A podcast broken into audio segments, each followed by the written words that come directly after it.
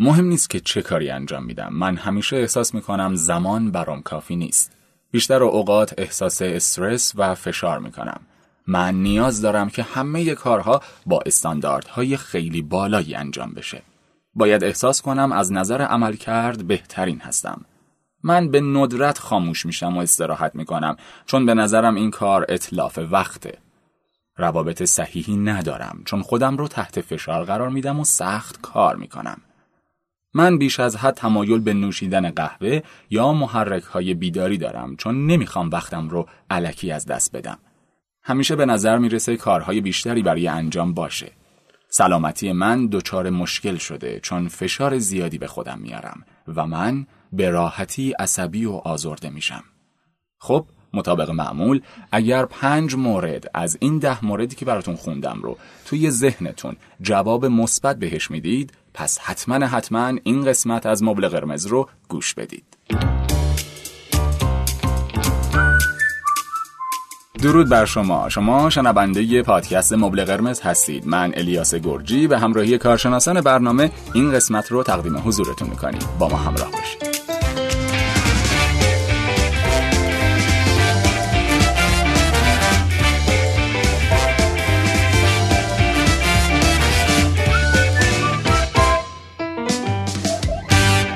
درود مجدد خدمت تک تک شما عزیزان که ما رو برای شنیدن انتخاب کردید. خیلی ممنون از اینکه با ما همراه هستید برامون کامنت می‌ذارید و تعامل دارید با همون. چی از این بهتر؟ حواستون بیشتر به ما باشه. ما برنامه های مختلف دیگه هم قراره براتون تولید کنیم و حالا به وقتش که برسه حتما بهتون میگیم که چی و قراره چه کار بکنیم. حتما می‌خوام که همچنان این حمایت از طرف شما با ما باشه.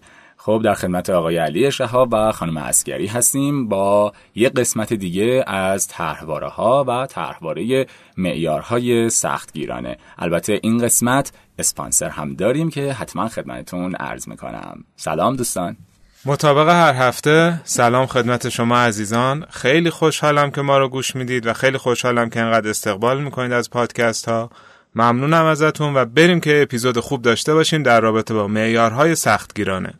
سلام دوستان امیدوارم که حالتون خوب باشه و ممنون از وقتی که می‌ذارید و این قسمت ها رو گوش می‌دید.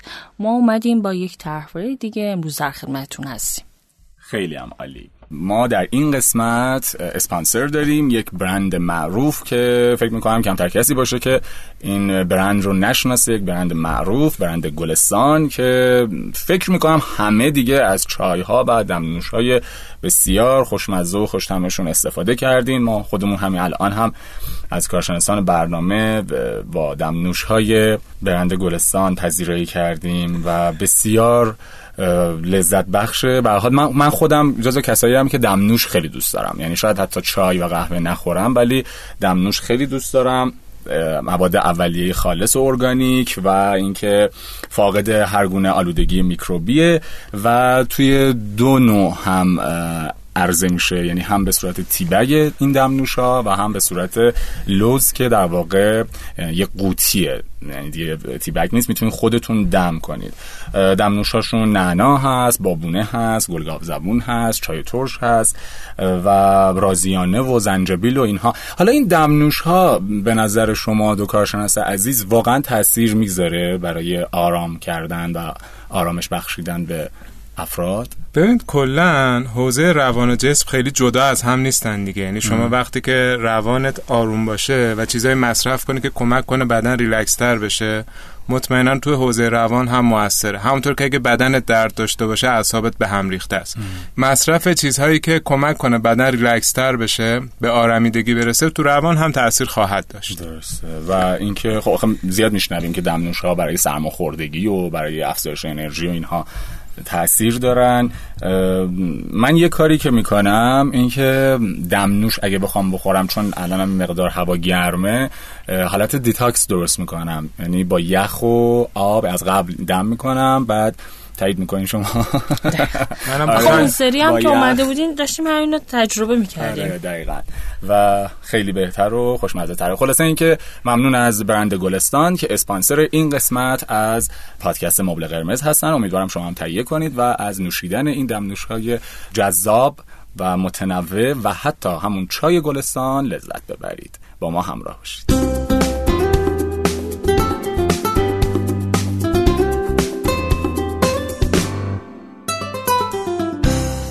همونطور که می‌دونید دیگه داریم به آخرهای این فصل نزدیک میشیم و آخرین طرحواره ها رو داریم در موردشون صحبت می‌کنیم. این طرحواره 17 هم و در واقع طرحواره معیارهای سختگیران است. خب چه خبر؟ این چه تر... باز این چه طرحواره؟ معیارهای سختگیرانه چیه؟ البته از اسمش میشه فهمید دیگه. احتمالاً انقدر سختگیری می‌کنن انقدر والدین از خون به جگر می‌کنن اون بچه ها رو که در نهایت این طرحواره شکل می‌گیره. درست میگم یا اشتباه می‌کنم؟ آقا شب واقعا داره چپ چپ من نگاه می‌کنه من ترسیم. نه خب لطف داری ولی دقیقا خب بخشش همینه درست میگی؟ یه مسئله که می‌خواستم اشاره کنم همین اول اپیزود اگر موافقید اینه که کسایی که برای تغییر تحواره معیارهای سختگیرانه میان یه مشکلی معمولا توی ادامه جریان جلساتشون یا کارگاهی اگه میرن یا کتابی اگه می‌خونن دارن. چون اصولا خطکش به دستند و همه چیز رو شروع می‌کنن دونه دونه چک کردن و می‌خوان همه چی پرفکت و کامل باشه و عالی باشه و بدون اشتباه باشه و غیره معمولا کمتر پیش میاد که پیش روانشناس بتونن بمونن طولانی مدت. چون یه چیز خیلی خاص می‌خوان یه چیز خیلی عالی می‌خوان. بعد کوچکترین چیزی که ببینن احساس کنن با معیارهاشون جور نیست تصمیم می‌گیرن مثلا اون دوره رو رها کنن برن پیش یک شخص دیگه. یا اگر فایلی رو گوش میدن کتابی رو می‌خونن خطکشی دارن باید و نبایدی دارن که میگن طبق این باید و نبایدها هست طبق این خطکشه هست. اگر جایش از این عدول کرد و کنار اومد میگن که اوکی پس این به درد نمی‌خوره این خوب نیستش بذاریمش کنار. یعنی یکی از مهمترین چیزهایی که عزیزایی که تحواره معیارهای سختگیرانه رو دارند باید بهش دقت کنند اینه که همه چیز قرار گاهن معمولی باشه. من روانشناس معمولی می‌خوام برم. یه دوره معمولی می‌خوام بردارم یه پادکست معمولی می‌خوام گوش بدم و یه کتاب معمولی می‌خوام بخونم و یه رشد معمولی رو به بالا می‌خوام داشته باشم. مهم نیست من 100 درصد رشد کنم. 20 درصدم رشد کنم دمم گرم. از جایگاه قبلی موضوع بهتره. در راستای صحبت علیجا من می‌تونم اینجوری بگم که دقیقا همینه. افراد یه خطکش دارن یه متری دارن که همه چیز باید طبق الگوها و باورهای خودشون باشه. و یه دستاوردهای خیلی خوبی دارن. این آدمای خیلی موفقی هن. بعضا این معیارها خیلی بهشون کمک کرده که آدم های پرفکتی بشن. خیلی موفقن و خب آدمی که انقدر موفقه به این راحتی حاضر نیست معیارهاشو تغییر بده. به این راحتی حاضر نیستش که از الگوهاش دست برداره. اما چیزی که اونها رو به سمت جلسات درمانی هدایت می‌کنه اینه که موفقن. دیگران اونها رو برای بقیه مثال می‌زنن. اما حالشون خوب نیست. خوشحال نیستن. یا همه چیز دارن ولی از تمام اونها راضی نیستن. هیچ چیزی راضیشون نمی‌کنه. میگن مثلا من مدیر فلان شرکتم خونه و زندگی اینجوری دارم توی محیط کارم شناخته شدم اما نمی‌دونم چرا حالم خوب نیست. نمی‌دونم چرا فکر می‌کنم یه چیزی کمه. فکر می‌کنم که باید بهتر از این باشه. یا اصلا دیگه فکر می‌کنم تمام ایده ها تموم شد. دیگه من کاری نمی‌تونم انجام بدم. اینجاست که فکر می‌کنن باید پیش یک روانشناس برن و تغییر بدن اون وضعیت رو. دقیقا مدام در حال تجربه استراب هستن. یعنی احساس می‌کنن که به اندازه کافی پیشرفت نکردن به اندازه کافی رشد نکردن. اجازه ندارن برای خودشون وقت بذارن اجازه ندارن تفریح کنن اجازه ندارن از زندگی لذت ببرن بخوابن نمی‌دونم خوش بگذرونن. فکر می‌کنن مدام باید رشد کنن پیشرفت کنن و مفید باشن. یعنی می‌خوام بگم که چگونه بودن براشون مهمتر از بودنه و این همون جایی که استراب شروع میشه. من اگر چگونه بودنم مهمتر از بودنم بشه مدام باید چک کنم یه خطکش دستم باشه یا یه چکلیست داشته باشم ببینم چگونه هستم. و اگر به میزان کافی نیستم و به اندازه کافی نیستم از خودم بدم بیاد. من بدم. زیرش اینه و خیلی مهمه که ما واقعا بیایم تمایز قائل باشیم ببینیم فرق بین انسان و ابزار چیه. مثلا الیاس چند تا رفتی پیش کشتی بخری؟ بله. موقعی که میری پیش کشتی بخری چه معیارهایی مد نظرت قرار میدی؟ خوش دست باشه. خب. خوش رنگ باشه. بلند و کوتاهش یعنی فکر می‌کنم مهمه دیگه. چهار سو باشه دو سو باشه. اصلا برای چی دارم میرم بخرم دیگه؟ این خیلی مهمه. برای کدوم مشکلم دارم میرم دقیقا. پیش بخرم؟ یا مثلا شده بری کارت بخری یا چاقو بخری به قول ما؟ بله. اونو موقع خریدش به چی دقت می‌کنی؟ تیز بودنش کاربردی بودنش اینکه باز حالا کوچیک می‌خوام برای میوه می‌خوام برای خورد کردن گوشت می‌خوام. اینا همه هست دیگه. سوالای عجیب غریب می‌پرسین خواهم ببینم بفرستینت خریده وقتی. لباسی چیزی. بفرستین. می‌خوام ببینم بینقص خرید می‌کنی یا نه. داستان اینه که وقتی که من معیارهای سختگیرانه دارم انسانها رو هم مثل ابزار می‌بینم. یعنی همون جوری که میام پیشگوشتی رو نگاه می‌کنم بلند کوتاه دو سوه چهار سوه خوش دسته خوش دست نیست. کارد یا چاقو رو نگاه می‌کنم بلند کوتاه تیز تیز نیست. آدما رو اینجوری نگاه می‌کنم. یعنی اینجوری نمی‌بینم که اصلا فارغ از اینکه کی هست چگونه هست چه کاری انجام میده چه اخلاقی داره چه رفتاری داره و غیره یک انسانه. هیجان رو تجربه می‌کنه غم داره. درد داره رنج داره لذت رو می‌تونه تجربه کنه شادی رو می‌تونه تجربه کنه عشق رو می‌تونه تجربه کنه. و وقتی نگاه به دیگران داریم در قبال دیگران خیلی سخت گیر میشیم. یعنی انگار ما دروازه‌ای داریم برای پذیرش افراد که دو تا نگهبان سختگیر گذاشتیم هر کسی رو راه نمیده. دم در چک می‌کنه شما اصلا کی هستی؟ اجازه داری وارد بشی یا نه؟ این دروازه داشتن تا یه حدیش در حد اعتدالش خب خوبه. آدم مطمئنا با هر کسی نمی‌تونه وارد رابطه بشه نمی‌تونه بذاره انسانهای آسیبزا وارد زندگیش بشن. اما زیاد داشتنش هم از اون ور آسیبه. من انقدر این دروازه رو سختگیرانه گذاشتم که کم کم تنها میشم. که کم کم می‌بینم روابط عاطفی ندارم. که کم کم می‌بینم آدمایی که دور من فقط صرفا آدمای موفقی به لحاظ ویترین هستن و درونی آدمای اوکی نیستن دارم آسیب می‌بینم. حالا فکر کن همین دیدو بیارم رو خودم.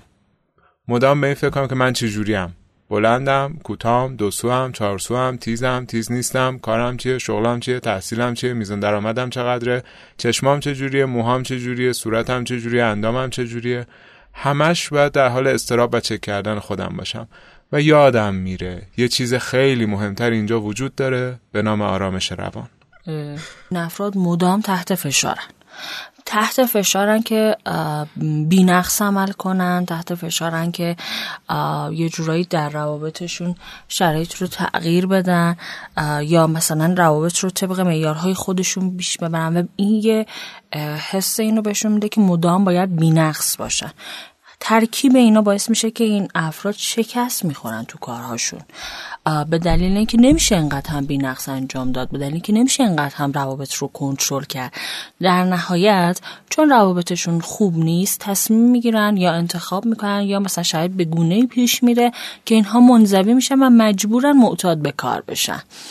یه آدم موفقی رو می‌بینیم که معتاد به کاره و نمی‌تونه مثلا با آدم ها تعامل کنه. در کنار آدم ها از معمولی بودن لذت ببره. اصلا براشون معمولی بودن حکم یه جورایی عذاب و شکنجه رو داره. تمام تلاششون اینه که از معمولی بودن فرار کنن. و دقیقا میفتن توی همین لوب. چرا؟ چون که نمیشه همیشه شکست نخورد نمیشه همیشه کارها جوری پیش برد که بینقص باشن و پرفکت باشن.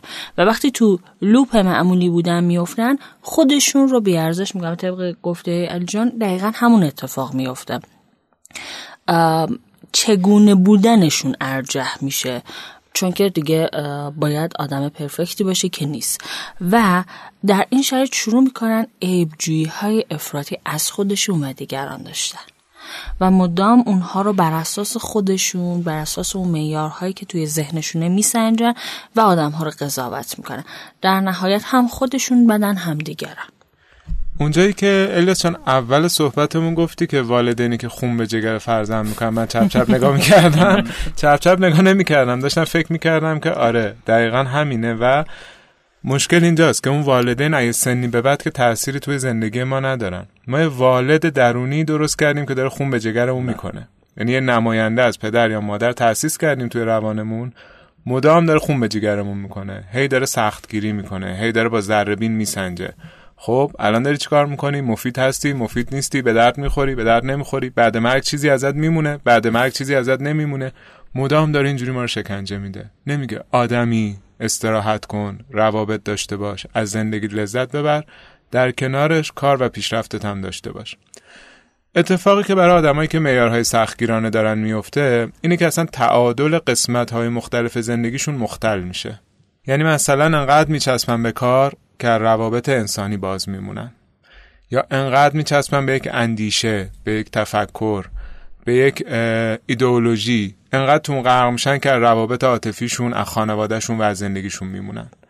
یا مثلا میرن شروع می‌کنن یه کاری انجام بدن. انقدر غرق اون میشن و انقدر میرن سمت اون که بقیه قسمت های زندگیشون میمونن. بدترین درد کمالگرایی اینه که یک ما رو از روابط انسانی محروم می‌کنه. دو اینکه ما رو مدام دچار این می‌کنه که ما کمیم کافی نیستیم و استراب و تجربه می‌کنیم. و سه اینکه گاهن همون کمالگرایی یا پرفکشنیسمه باعث میشه که عمل کردمون بیاد پایین و تعادل توی زندگیمون از بین بره. یعنی شما یه وقتی از چون معیارهای سختگیرانه داری اتفاقا تو کار موفق نمیشی. یه وقتایی هست به دلیل این رفتارت می‌تونی تو کارت موفق شی. خیلی موقع باعث موفق نشی. یعنی انقدر استراب و در قبال یه چیزی تجربه می‌کنی که اصلا ناخواسته روانت مدام اجتناب می‌کنه و اهمال کاری می‌کنه و دور میشی از اون قضیه.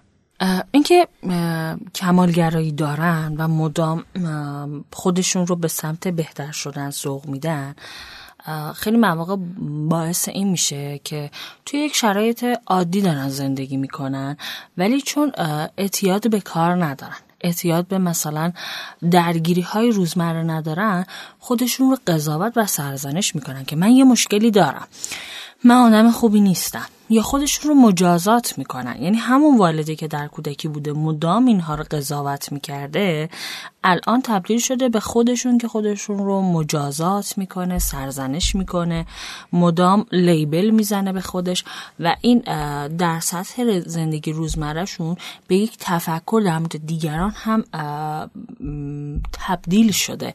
یعنی وقتی دیگران هم می‌بینه میگه که خب این آدمیه که وقتش رو به بتالت میگذرونه این آدمی که هدف نداره این آدم اینجوریه و یه لیبل زیاد به آدم ها می‌زنه و همه آدم رو می‌ذاره کنار. در نهایت در روابطش که منزوی شد این عیبجویی های زیاد و این کمالگرایی برای اینکه همیشه باید همه چیز ایدال باشه باعث میشه که موفق نشه. یه تفکری دارن این افراد به نام تفکر همه یا هیچ. یا همه چیز باید عالی باشه یا هیچ چیزی به نظرشون خوب نیست. یعنی براشون یه معیار صد درصدی وجود داره. رسیدن به 95 درصد و اون 100 درصدی که در نظر گرفتن هم به عنوان شکست تلقی می‌کنن یعنی من یا 100 درصد می‌رسم یا اصلا نرسیدم. مثلا فرد تصمیم می‌گیره باید دانشگاه شریف یک رشته نرم افزاری یا مهندسی قبول شه. به جاش یک همین رشته رو در دانشگاه تهران قبول میشه. تقریبا یک رنگ دارن دیگه. ولی خب آره دانشگاه شریف برای بچه های مهندسی و نرم افزار دانشگاه ایدالیه. ولی قبول شدن در دانشگاه تهران رو شکست می‌بینه. یه همچین جابجایی رو شکست می‌بینه. اگه به صد درصد نرسیده ولی خب به 80 درصد رسیده. به خاطر همین این تفکر همه و هیچ باعث میشه که تو تصورش این باشه. یا همه چیز خوبه یا هیچ چیزی خوب نیست. و تو زندگیشون همیشه باید همه چیز خوب باشه. حتی اگه 95 درصد هم خوب باشه به نظرشون هیچ چیزی خوب نبود. همه چیز بد شده.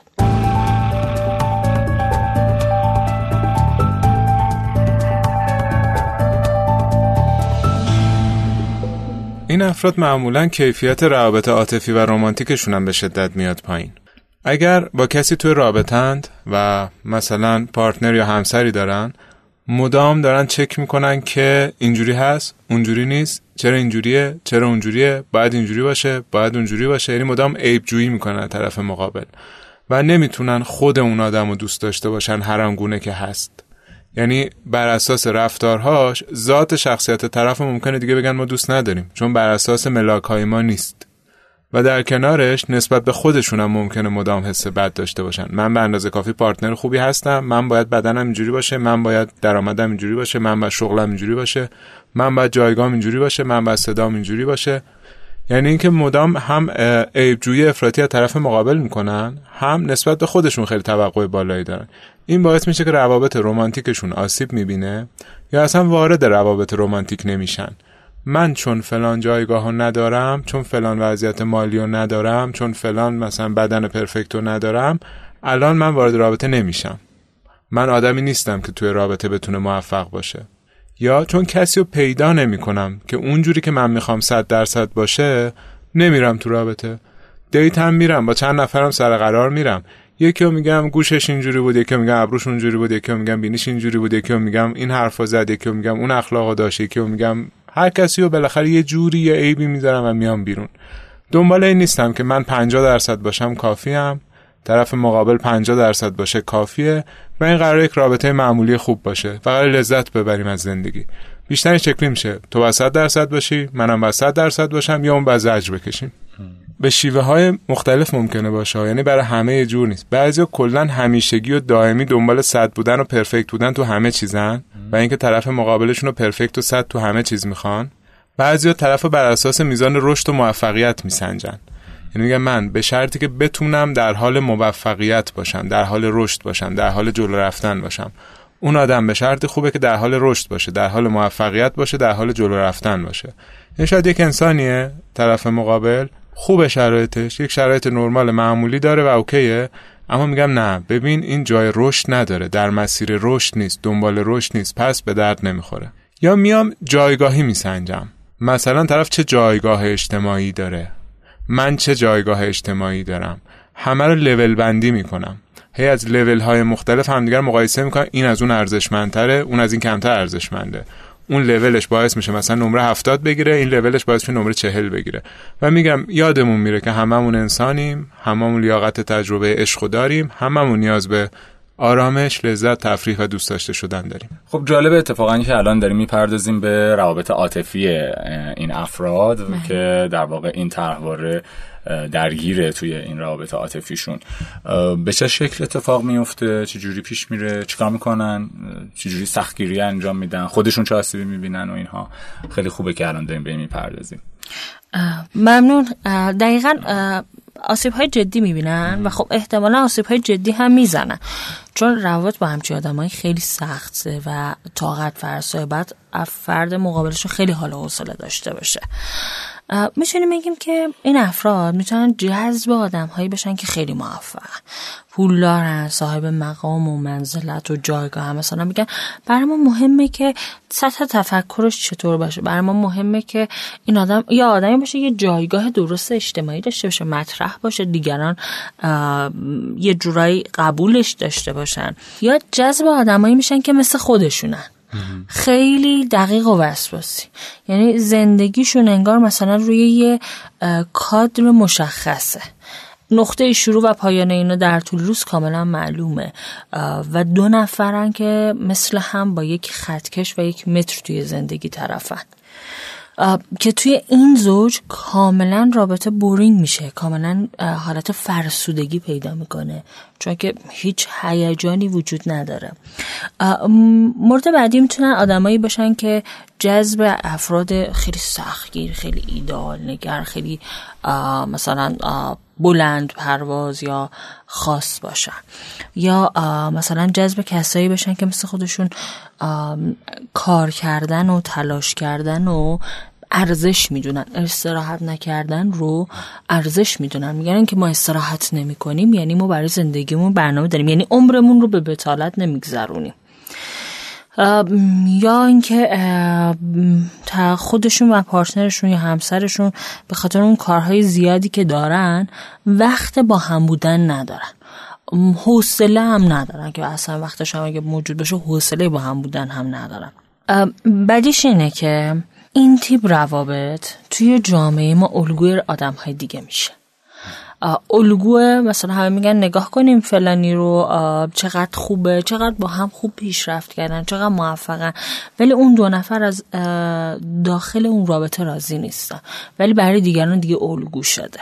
یا جذب کسایی میشن که لحاظ مالی یا حرفه‌ای یا تخصصی از اونها کمترن اینا بتونن به اونا فخر بفروشن. یعنی آدم های معمولی و ضعیف رو انتخاب می‌کنن. و به اونها فخر میفروشن بابت این شرایط. یا جالبش اینجاست که با این الگوی خیلی جدی و وسواسیشون یه سری آدم های انتخاب می‌کنن که کاملا نظم و شلخته و بی هدفن بعد اینا به اونها خط میدن که باید در زندگی چطور عمل کنن. یا مثلا والدین اینها در کودکی عشق مشروط بهشون دادن. یعنی چی؟ یعنی بهشون گفتن که اگر شما این مدلی پیش برید که مثلا رفتارهای مناسبی داشته باشید کارهایی که من به عنوان پدر یا مادر دوست دارم و انجام بدید اون موقع است که مورد تشویق و رضایت ما قرار می‌گیرید. در غیر این صورت ترد میشید حالا اینا در حال حاضر میرن جذب کسی میشن که همون عشق مشروط رو بهشون میده. یا افرادی رو انتخاب می‌کنن که در برابر معیارهای سختانه اینها زندگی پرفکشنیسمی و ایدالگرایانه اینا کوتاه میاد و باشون همراه میشه. و برعکسش میرن جذب آدم هایی میشن که در برابر معیارهای اونها کوتاه نیومده و به خودشون اینا افتخار می‌کنن که چقدر من متفاوت و خاصم که آدم ها در برابر من کوتاه نمیان. یعنی من ایدئالم. یا مثلا می‌تونیم بگیم که جذب افرادی میشن که تحصیلات عالی دارن یا مثلا مهاجرت کردن.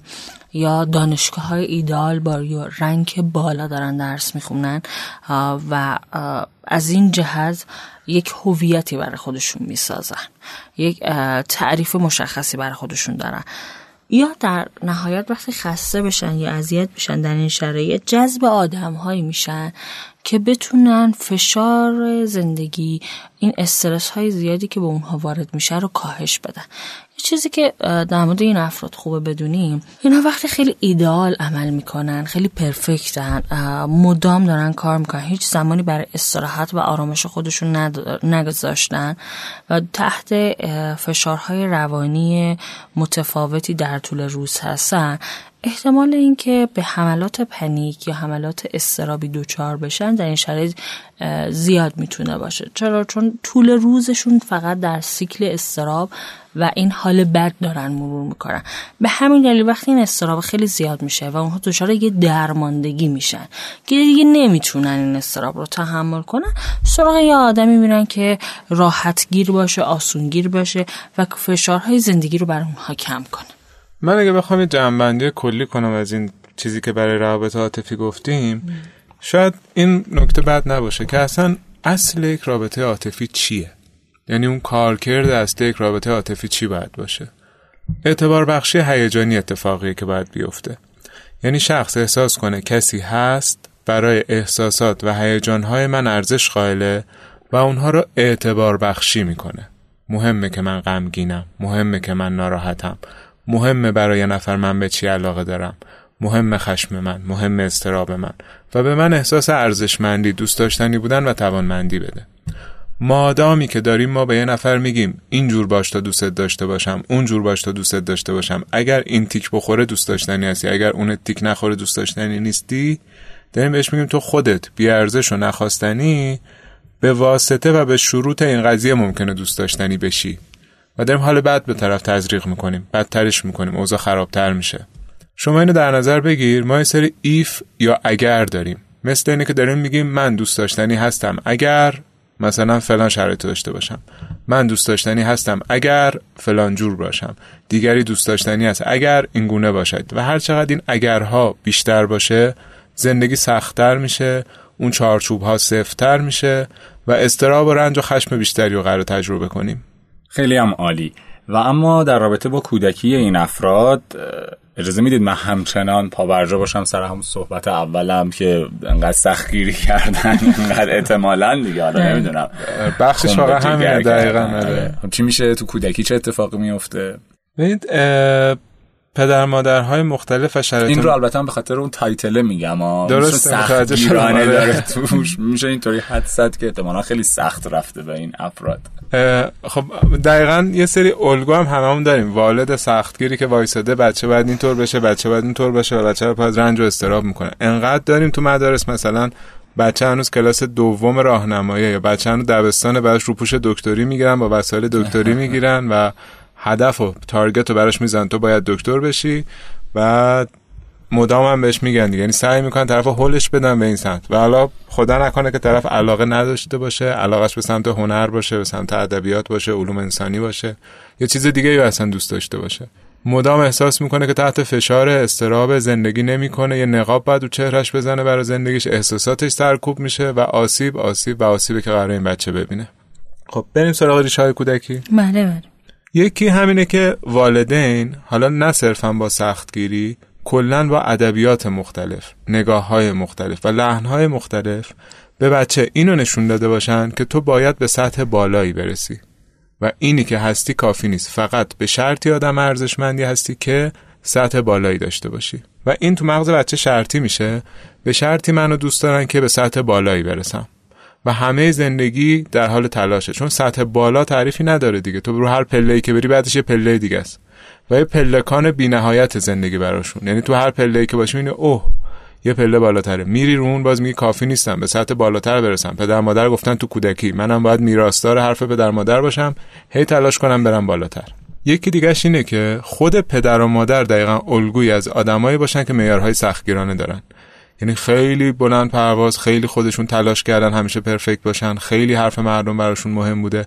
خیلی خاص و تک و یونیک همیشه سعی کردن باشن و بچه اینو به عنوان الگو دیده و الگو برداری کرده.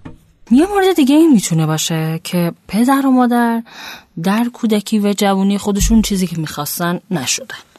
به همین دلیل بچه باید ادامه دهنده آرزوها و آمال پدر و مادر باشه. ادامه میده و از کودکی بهش القا می‌کنن که اصلا این درسته. بچه هم تفکرش اینجوری شکل می‌گیره که من باید ادامه بدم. درست همینه که من باید تلاشگر باشم درست همینه که من باید آدم ایدال و پرفکتی باشم و زمانی که در بزرگسالیش یا جوونیش موفق میشه ما یه آدم کاملا رنجور رو می‌بینیم که دیگه اصلا حال حوصله ای برای موفقیت نداره. از بیرون یه آدم کاملا موفقه اما از درون یه آدم کاملا شکست خورده و مضطربه. یه سیستم تربیتی در جامعه ما وجود داره. پدر و مادر را به بچه هاشون از کودکی میگن که من دوست دارم مثلا تو فلان آدم پر آوازه بشی.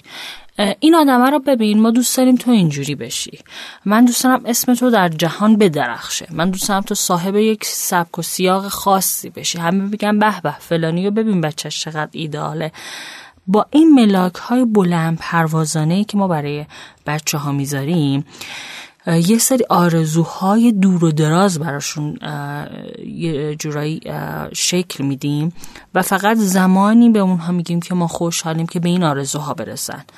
دو حالت وجود داره. یا بچه می‌رسه و پر از استراب و درد و رنجه یا نمی‌رسه و ما یک بچه دست با چلفتی می‌بینیم که مدام داره تو ذهنش خودش رو قضاوت می‌کنه.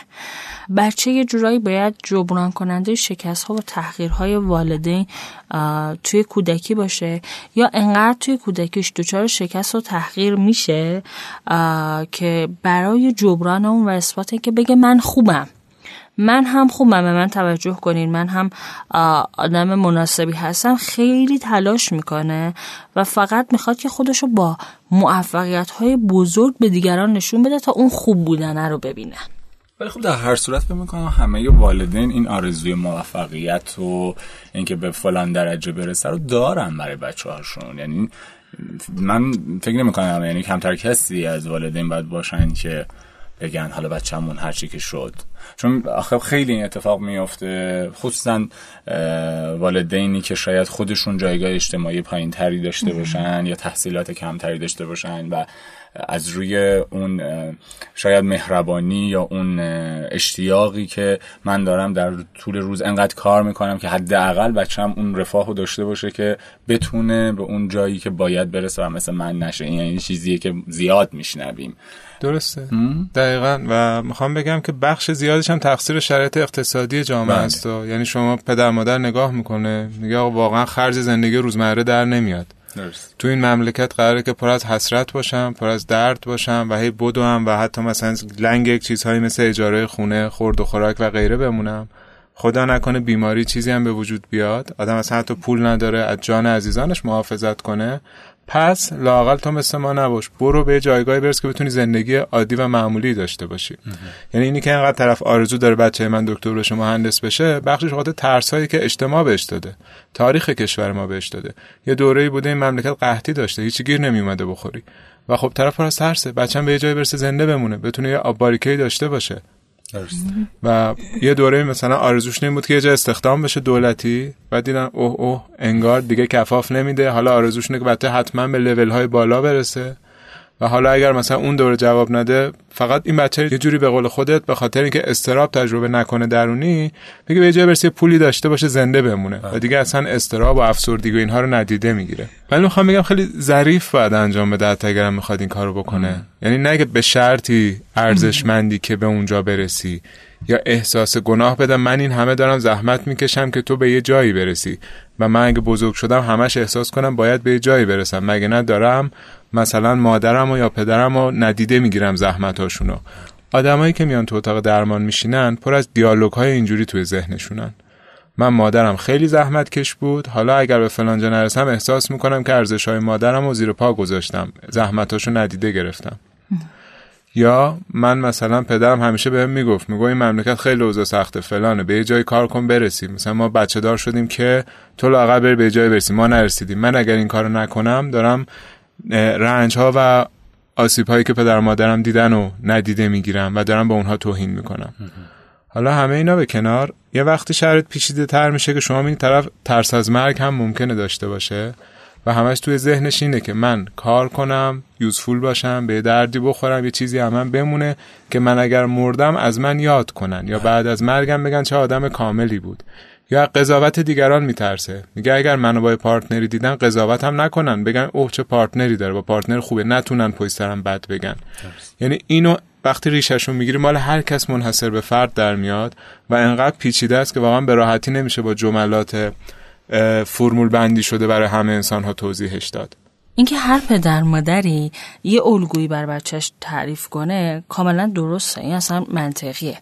اما اینو در نظر بگیریم که پدر مادر حالا وابسته به شرایط جامعه اقتصاد و گذشته جامعه ما فرهنگ جامعه ما همراه این تعریف الگوها یه مقداری ترس های زیادی رو دارن به بچه القا می‌کنن. و موضوع اینه که ما وقتی می‌خوایم برای بچه یک ایدئالی تعریف کنیم باید اون رو قابل دستیابی در کودکی تعریف کنیم. یعنی یه مرحله باشه در کودکی در اون بچگی بهش برسه. بعد پله پله بزرگش کنیم. ما بر بچگی ایدئالی رو برای اون بچه میم تعریف کنیم که اون در لحظه شکست رو تجربه می‌کنه. مثلا ما به بچه پنج ساله داریم میگیم آرزوی ما اینه که تو در جهان نامت ثبت بشه. خب این بچه همون لحظه دچار یک عالمه از استراب میشه. حجم زیادی از استراب و فشار رو تحمل می‌کنه و همونجا شکست رو تجربه می‌کنه. در همون لحظه به این نتیجه می‌رسه. من نمی‌تونم هرگز به این برسم. و سبکش کاملا جبران افراطی میشه. و مدام توی زندگیش داره میجنگه و هرگز از خودش راضی نیست و مدام خودش رو سرزنش می‌کنه. جای اون پدر و مادر یک والد سرزنشگر درونی گذاشته که به خودش میگه تو هیچی نمیشی. از تو هیچی در نمیاد. یا اگه یه روزه نشسته داره بازی می‌کنه هیچ کاری انجام نمیده داره در ذهنش خودش رو سرزنش می‌کنه که تو به هیچی نمی‌رسی در آینده. دقیقا. یه مورد دیگهش انتقاد زیاد دیگران می‌تونه باشه. بعضی از بچه ها توی کودکی مدام مورد سرزنش و انتقاد دیگران قرار می‌گیرن. یه سری اقوام رو دیدین که توی فامیل حکم تربیت کننده مازاد بچه ها رو دارن. مثلا تو مهمونی نشسته پدر مادرش هست ولی داره به بچه تذکر میده انتقاد می‌کنه. صاف وایسا چرا کج وای میسی چرا شیکم در آوردی چرا تو درس نمی‌خونی؟ چرا انقدر میخندی؟ این افراد آسیب جدی به بچه ها می‌زنن. توی جمع مدام ارششون مدام ازشون انتقاد می‌کنن و این اتفاق پیش میاد که بچه برای رهایی از اون شرایط باید به یه سری ملاک های سختگیرانه رو بیاره که بتونه موفقیت به دست بیاره تا دیگران رو تحت تاثیر قرار بده تا پذیرش دیگران رو داشته باشه. اینجا بچه برای پذیرش دیگران جلب توجه از دیگران مجبوره که خودش دارای معیارهای سختگیرانه بشه.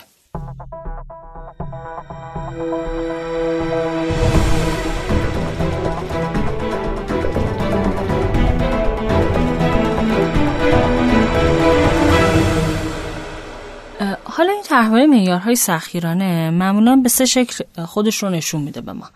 یکیش بینقصگرایی یا پرفکشنیسمه. فرد توجه غیر معمول روی جزئیات داره. یا کمتر از حد عملکرد خودش رو همیشه ارزیابی می‌کنه. مثلا یه کاری انجام داده 60 درصد بوده 50 درصدش ببخشید. یه کاری انجام داده 60 درصد بوده 20 درصد عملکرد خودش رو می‌بینه. و این کمترین حد مثلا کار خودش رو میاد با بیشترین کار دیگران مدام مقایسه می‌کنه و خودش رو سرزنش و قضاوت می‌کنه. دومین شکلش می‌تونه قوانین و قوانینی که غیر قابل انعطافن غیر قابل تغییرن و بایدهای زیادی دارن. مثلا یه سری قوانین اخلاقی داره یه سری قواعد مثلا فرهنگی مذهبی داره که باید انجام بشن. تخطی از اونها به معنی تخطی از شرط انسان بودنش یه جاهایی عنوان میشه. سومی حالتشم دغدغه زمان و کارآمدی داره. میگه یعنی من باید در کمترین زمان ممکن بیشترین کار رو انجام بدم. مثال می‌تونیم اینجوری بگیم. فرد یه مهمونی گرفته. تمام آدم های اون مهمونی باید راضی باشن. بهترین نوع پذیرایی خودش رو باید داشته باشه. بهترین نوع چیدمان خودش رو باید داشته باشه. به مثلا چهل نفرم دعوت کرده. تصور خودش از خودش اینه که باید اینو در مثلا ده ساعت جمعش کنه. و خب همینجا خودش رو دچار شکست کرد. یا تصورش تو یه مدل دیگه می‌تونیم بگیم اینکه فکر می‌کنم من باید یک درسی رو بخونم جز به جز اون درس رو یاد بگیرم. مثلا یک کتاب دیویست صفحه رو بخونم تو ده ساعت و باید جز به جز اونو یادم باشه. و فقط اگه یه قسمت از این رو یادش بره کلا عمل کرده خودش رو زیر سوال می‌بره. و اینجا شکست می‌خوره. می‌تونیم اینو بگیم که این افراد به دلیل این معیارهای سخیرانه که دارن و مدام در فشار و استراب برای تلاش کردن و بهتر شدن و پرفکت بودن خودشون هستن باعث میشه که یه جاهای دچار فرسودگی میشن. یعنی مثل یه ماشینی که موتور سوزونده. وقتی یه ماشین رو روشن کنیم و یهو بذاریم روی دنده آخر رو با سرعت 200 بریم اون ماشین بعد از یه جایی بعد از یه میزان مسافتی موتور میسوزونه اگه بهش استراحت ندیم. اینا با خودشون مغز و بدنشون اینجوری رفتار می‌کنن. یه جایی موتور میسوزونن و دچار فرسودگی میشه. دیگه نمی‌تونن مثل قبل طبق ایدال هاشون پیش برن. خودشون متوجه این نمیشن خیلی مواقع.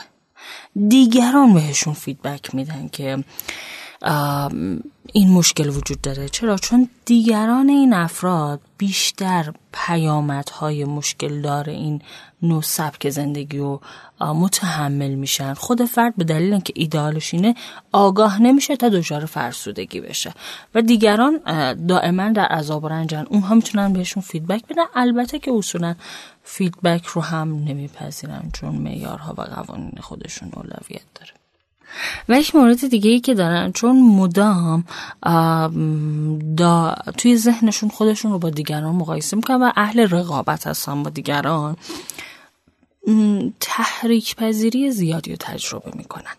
چون استراب و استرس زیادی در طول روزمره با اونها عجین شده است از یه جایی به بعد با کمترین شرایطی با کمترین تغییری پرخاشگرن و با دیگران مثلا میپرن یا یه فشاری رو به دیگران هم وارد می‌کنن. بله خیلی ممنون. بریم سراغ راهکارها و راههای درمانی. مطابق معمول اون چیزهایی رو شما میگین معمولا خیلی مخاطبین دوست دارن و براشون مهمه. بفرمایید. قسمت راهکارها؟ بله بله. خب می‌خواد اصلا البته بعد- میگن کمه ولی خب, خب. طبیعتا ما اینجا می‌تونیم خلاصه وار رو اه، ولی خب مفید من فکر می‌کنم. خدمتتون عرض کنیم و همونطور که قبلا هم گفتید بارها فرد با فرد متفاوت مشکلات و هر کس بله. باید خودش اقدام کنه و پیش یک روان درمانگر بره. ولی به هر حال بفرمایید. من حتی جالبه که از مخاطبین می‌گفت اون بخشای اولش رو کلا حذف کنید فقط راهکارها رو بدید. و برای خودم هم با مزه بود. آخه اگه ما بخش اول نداشته باشه از کجا بفهمیم که داریم نداریم؟ این طرحواره رو باش مشکل داریم نداریم؟ نمیشه که. و اصلا یکی از راهکارها همون بخش اوله یعنی طرف وقتی بخش اول رو گوش میده آگاه میشه تغییر شناختی براش به وجود میاد می‌تونه چک کنه گذشته براش میاد بالا شرایط خودش رو می‌تونه سود و زیان کنه. یعنی اصلا یه بخش مهمی از راهکار دقیقا همون قبل از راهکاره که طرف اون تغییر شناختی براش ایجاد میشه آشنا میشه با شرایط. بله. خب. تا خیلی سریع بفرمایید که این قسمت رو به پایان برسونیم. به روی چشم. ببینید ما می‌خوایم طولانی بگیم ها. الیاس نمی‌ذاره حال time داره دیگه. Okay. دوستان سوالاتشون رو بپرسن. ما تا جای امکان حتما تو کامنت ها پاسخ خواهیم داد. یکی از دلایلی که آدم ها اصلا به سمت معیارهای سختگیرانه میرن اینه که به شدت طرحواره نقص و شرم دارن. یعنی احساس می‌کنن من بی‌ارزشم من دوست نداشتنیم و من نخواستنیم. حالا باید تلاش کنم. یه سری چیزها داشته باشم که بر اساس اونا ارزشمند و دوست داشتنی تلقی شم. یه لیست تهیه کنم که چرا همینی که هستم بیارزش و دوست نداشتنیم یا اینجوری نگاه کنم. اگر من یک آدمی باشم که کار نداشته باشم از اندام مناسبی برخوردار نباشم و حالا مثلا اون چیزی که خودم برای خودم نقص می‌دونم اون رو هم داشته باشم اون وقت چه جور آدمی میشم؟ یک بار با این ترس روبرو بشن که آقا اگر من تمام این موفقیت ها رو نداشته باشم چی میشه؟ آیا دیگه آدم نیستم؟ آیا دیگه دوست داشتنی نیستم؟ آیا دیگه ارزشمند نیستم؟ و همونطور که اولش گفتم اصلا یه لیست درست کنم ببینم الان زندگیم به چه دلایلی من نخواستنی و دوست نداشتنیم. بتونم یک بار چرا قوه بندازم توی این اتاق تاریک رو ببینم. که اصلا چی دارم فرار می‌کنم که اینقدر میرم تا موفقیت کسب کنم؟ مورد دوم اینجور افراد معمولا داره خطای شناختی باید و اجبارن. یعنی میگم من باید اینگونه باشم دیگری باید اینجوری باشه دنیا باید اینجوری باشه و پر از باید باید و باید هستن. بایدهای خودشون رو شناسایی کنن در حوزه خودشون دیگران و دنیا. و بعدش بیان این بایدا رو وقتی نوشتن تبدیلش کنن به عبارت تمایلی. یعنی اینکه مثلا اگه طرز فکر من اینه که خب پارتنر من باید این مدل لباس بپوشه؟ تبدیلش کنم من تمایل دارم پارتنرم این مدلی لباس بپوشه. من باید فلان ماشین رو داشته باشم من تمایل دارم که به این ماشین برسم. این باعث میشه که الان خودم یا الان شخص مقابل زیر سوال نبرم بلکه تمایل خودم رو ابراز کنم. و از اونجایی که ریشه طرف یا ریشه خودم رو بزنم تبدیل بشه به اینکه من این تمایل رو دارم صرفا. همونجوری که سیمین جان گفتند آدمای کمالگر خطای صفر و صد دارن. بیان یه بار به این فکر کنن. من اگر هفتاد درصد باشم خوبه یا بده؟ خوبه؟ راضی شما؟ ولی اگه پنجم راضیه ولی آدمایی که پرفکشنیست دارن زیر 100 درصد راضیشون نمی‌کنه آقا من می‌خوام یه تحقیق ارائه بدم. 70 درصد خوب باشه. می‌خوام یه تسکی و اجایی بدم 60 درصد خوب باشه. می‌خوام توی مهمونی برم 55 درصد خوب باشم. به این شکل به قضیه نگاه کنن. یعنی درجه بندی کنن. ببینن اصلا 50 60 70 هم درجه است. قرار نیست حتما صفر یا 100 باشه. لامپ اتاق نیست که یا خاموش باشه یا روشن باشه. می‌تونه بین اینا باشه. و اینو هم در نظر بگیرن که من می‌تونم توی ماشین مدل بالا توی پنت هاوس خیلی عالی توی کشور اروپایی باشم اما حالم بد باشه استراب و رنج و افسردگی رو تجربه کنم. یا توی اتومبیل خیلی معمولی تر توی شرایط خیلی معمولی تر توی زندگی خیلی معمولی تر باشم ولی آرامش داشته باشم و لذت ببرم. واقعا کدوم یکی رو می‌خوان؟ اگر واقعا مهم اون آرامشه و لذت بردنه پس اینو به عوامل بیرونی منوط نکنه. یعنی اون آرامش و لذت زندگی رو نگه اگر به اینجا رسیدم اگر این گونه شد اگر این رو داشتم از اونجا شروع کنم لذت ببرم. اگر تو آدم لذت ببری هستی. اگر برای آرامش خودت ارزش قائلی و اگر میگی من آدمم از همین امروز شروع کن از زندگی لذت ببر. و اطرافت پر از چیزهایی که می‌تونی ازش لذت ببری. پر از فعالیت پر از سرگرمی پر از علایق و بیهوده به چیزهای بیرونی وابستش نکن. و در آخر هم یادمون باشه ما آچار نیستیم ما پیشگوشتی نیستیم ما انسانیم. درسته که دردناکه ولی حقیقته. اینجوری در نظر بگیریم تغییر طرحواره ها چون در کودکی ما اجین شده است اول ما باید اونو بیاریم در سطح خداگاهمون از سطح ناهوشیار یه لیست از میارهایی که دارن برای خودشون تهیه کنن. چک کنن کدومش سرسختانه است پرتوقعه و کدومش برای زندگی و شرایط و موقعیتی که توش حضور دارن نرمال می‌تونه باشه. یه سود و زیانی بر خودشون بنویسن که چقدر سود داره براشون به این معیارها رسیدن و چقدر ضرر داره. البته سود و زیان رو برای معیارهای سرسختانه و پرتوقع خودشون بنویسن نه معیارهایی که نیازه مثلا خب همه ما باید کار کنیم. ولی همه ما نیازی نیست 14 ساعت در روز کار کنیم. سومین حالتش وقتی سود و زیان رو نوشتن اینه که در قدم سوم ببینن معایبش چیه. اون معایب رو چک کنن. ما داریم بخشی از زندگیمون رو صرف چیزهایی می‌کنیم که در نهایت می‌تونه به ما آسیب بزنه یا می‌تونه آرامش و لذت رو از ما بگیره. دیدن این لیست به ما نشون میده ما چه بهایی رو داریم پرداخت می‌کنیم.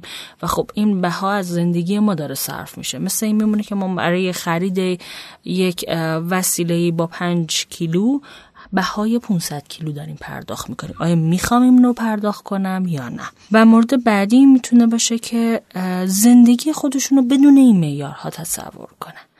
آیا کمتر به فشار رنج و عذاب و سختی برای اونها داره. اگر اینطور هست بیان یه تعدادی از این میارها رو براشون کاهش بد... برای خودشون کاهش بدن و در کوتاه مدت در یکی دو هفته ببینن چه تأثیر رو زندگیشون داره. اگر تأثیر داشت کاهش این میارها و زندگی اونها آسوده بود آرامش بیشتری رو تجربه کردن لذت و تفریح بیشتری رو تجربه کردن حالا بیان از اینجا به بعد. یک زمان مشخصی رو یک انرژی مشخصی رو برای این معیارهاشون اختصاص بدن تا از خود زندگی لذت ببرن نه از اینکه چگونه زندگی کنن و به چی چیزهایی برسن و می‌تونن از دیگران شروع کنن معیارهایی رو feedback در مورد معیارهاشون feedback گرفتن در مورد آدم معمولی feedback گرفتن چون اینها در ذهنشون معمولی بودن رو فاجعه سازی می‌کنن. و از دیگران feedback بگیرن و آهسته بعد از اون feedback شروع کنن به تغییر زندگیشون بر اساس اون چیزی که خودشون می‌خوان. نه الگوی ذهنیشون خیلی هم خوب. ممنون. سخن دیگه باقی نمونده. خب بسیار عالی مرسی از اینکه همراه ما بودید. به شما دو عزیز خسته نباشید میگم. ممنون که با اطلاعات مفیدی که در اختیار ما و مخاطبین قرار می‌دید به همون کمک می‌کنید. حتما سوالات خودتون رو بپرسید نظرات و پیشنهادات خودتون رو برامون کامنت بذارید و ازمون حمایت کنید. در نهایت دوستتون داریم. با ما همراه باشید. در دو قسمت باقی مونده. خدا نگهدار.